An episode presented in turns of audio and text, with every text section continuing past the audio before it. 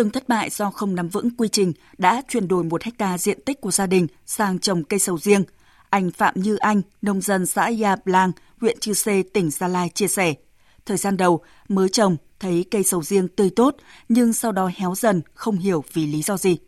Theo anh Phạm Như Anh, không biết về kỹ thuật nhưng thấy loại cây này đang thịnh và bán được giá cao nên trồng theo sẽ khiến bà con rất dễ thất bại cái kỹ thuật à, trồng sầu riêng này không phải đòi cái qua quy trình nữa không phải giỡn đâu. Mình phải dựa vào cái cái cây mình nhìn vào cái cây để mình làm nữa. Chứ không phải mình nói nói ra mình mình làm theo cái quy trình đó nó cũng thất bại như thường.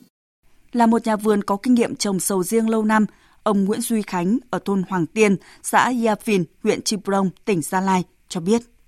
Kinh nghiệm của một số người đi trước rồi là áp dụng cái khoa học kỹ thuật bây giờ. Áp dụng vào thì mới làm mới thành công được chứ nó không thuần túy những cây trồng khác. Còn cái thứ hai nữa là là sản lượng nó có rồi tiêu thụ không được là lại dồn cho bà con tôi phải chịu thôi. Không tiêu thụ được là bà con nông dân là lại phải hứng chịu những cái cái cái cái, cái hậu quả đó.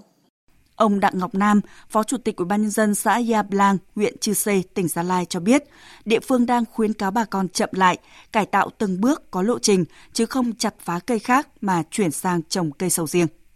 Hai loại cây trồng phát triển chủ lực thì là cây ờ, cà phê, còn lại những diện tích ờ, thì là sầu riêng thì chủ yếu diện tích ờ, sầu riêng là thì trồng sen trong các cái vườn ờ, cà phê ờ, định mức thì 69 đến 70 cây trên một hecta.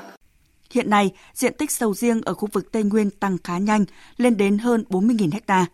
Với diện tích này, sản lượng và số lượng sầu riêng vùng Tây Nguyên đều đã vượt quy hoạch đề ra. Nguy cơ cung vượt cầu rất dễ xảy ra trong thời gian tới. Theo ông Lưu Trung Nghĩa, Giám đốc Sở Nông nghiệp và Phát triển Nông thôn tỉnh Gia Lai, Thay vì tăng diện tích, sản lượng, cần tập trung tổ chức lại sản xuất, liên kết sản xuất, chuẩn hóa quy trình sản xuất từ lúc canh tác, thu hoạch đến chế biến, vận chuyển, phân phối. Tư duy từ cái sản xuất nông nghiệp trong trồng mà nếu nó không đồng bộ trồng ra một cái lượng hàng hóa lớn mà không không có người thu mua thì nó tạo ra cái khủng hoảng thừa thì thì rất tội cho người dân. Ừ, tôi cũng đã chứng kiến nhiều cái chuyện trồng chặt ừ, nên là bây giờ chúng ta là làm sao đó là phải có cái tổ chức lại và phải có cái định hướng lại làm sao đó để là người nông dân với doanh nghiệp thông qua hợp tác xã thì mới giải quyết được được vấn đề để đấy thì hình thành các cái chuỗi liên kết như vậy. Theo thông tin từ Bộ Nông nghiệp và Phát triển Nông thôn, hiện nay nhiều nơi mở rộng diện tích trồng sầu riêng ở các vùng có điều kiện đất đai, sinh thái không phù hợp. Có trường hợp phá cây cà phê, cây hồ tiêu trong vườn trồng sen sầu riêng, chuyển đổi đất lúa để trồng sầu riêng – việc tăng diện tích một cách ồ ạt, thiếu kiểm soát, theo phong trào, không theo định hướng khuyến cáo sẽ dẫn đến hậu quả khó lường, khiến cung vượt quá cầu.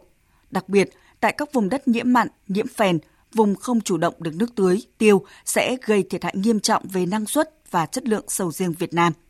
Mới đây, Cục Trồng trọt Bộ Nông nghiệp và Phát triển Nông thôn cũng đã có công văn gửi các tỉnh, thành phố phía Nam về việc phát triển bền vững cây sầu riêng. Công văn được ban hành trong bối cảnh tại các tỉnh vùng đồng bằng sông Cửu Long, Đông Nam Bộ và Tây Nguyên, cây sầu riêng đang có hiện tượng phát triển nóng. Nếu cây sầu riêng rơi vào vòng được mùa mất giá, khi đó chính bà con nông dân vẫn là người chịu thiệt hại nặng nề nhất.